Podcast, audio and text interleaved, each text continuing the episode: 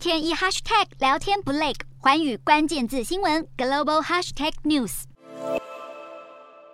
自美国众议院议长裴洛西访台后，中国提高对台军事恫吓，频繁军机军舰扰乱台海周边，更进行多次军事演习行动。国际社会相当忧心，两岸有爆发冲突的风险。美国为了展现维护台海和平稳定的决心。多次对外重申会持续派遣军机、军舰通过台湾海峡，以保障公海航行自由。与此同时，美军也和日本自卫队举办名为“东方之盾”的联合训练，旨在强化共同登陆作战时的防御能力。今天的国际新闻评论要来谈谈美国针对印太地区安全事务，尤其是在台海一带有意展现积极介入的态度，中国会有所收敛吗？台湾又该如何看待呢？今年八月初，美国众议院。议长裴洛西访台，短短一个月内，中国在台湾周边举行多次军事演习，不仅试射多枚飞弹，甚至还故意掉进日本经济海域，激起日本政府的担忧。中国的挑衅动作不但没有降低日本对台海和平稳定的重视，更加深了台湾有事就是日本有事的危机感。对此，据传日本防卫省有意增加明年度的国防预算，主要目的就是要防范来自中国的军事威胁，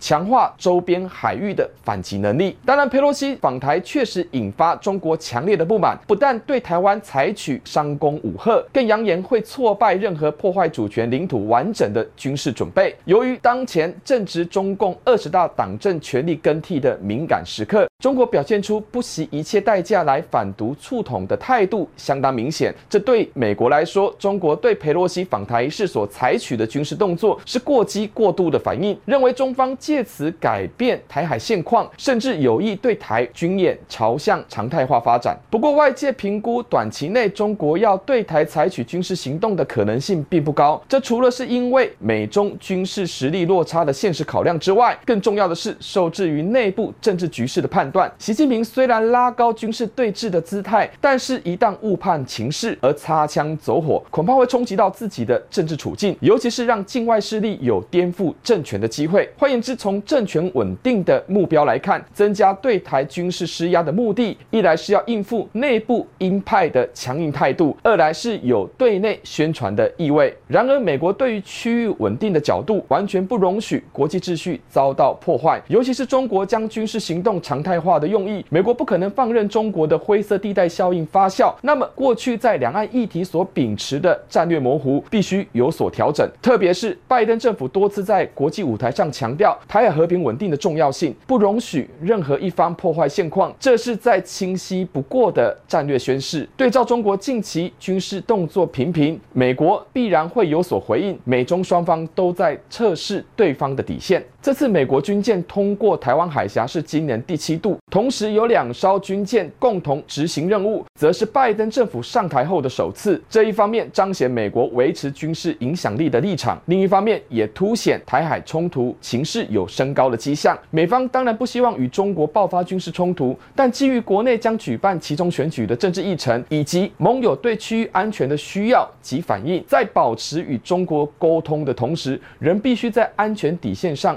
说清楚、讲明白。除此之外，美国也必须展现身为民主大国的风范。台湾民主发展极具指标性。中国破坏台海现况，首当其冲的便是台湾。近期中方除了升高对台军事压力，更不断测试台湾的底线，利用无人机闯入金门地区，疑似进行军事侦测行动，以及制造台湾社会恐战氛围，以达到灰色地带的心理压力。中国类似这样对台入侵的动作会越来越频繁，台湾该如何应以及采取什么反制的措施，是当前相当重要的国安课题。毕竟中国会不断测试台湾反应和底线，这不仅是国防，也将打击国内民心士气，不可不慎。自己的国家自己救，这是寻求国际合作的基本前提。台湾作为一个先进又具文明的民主国家，面对独裁野蛮的中国威胁，必须提升自己的国防实力，尤其是现代军事范围不只局限在传统安全领域。例如无人机项目的非传统安全，已是国安层级不可忽略的一部分。近年来，台湾国内无人机发展已相当成熟，如何将相关技术应用在国防领域，以小博大来反制中国无所不用其极的军事恫吓，逐步强化不对称作战能力，已刻不容缓。洞悉全球走向，掌握世界脉动，无所不谈，深入分析。我是何荣。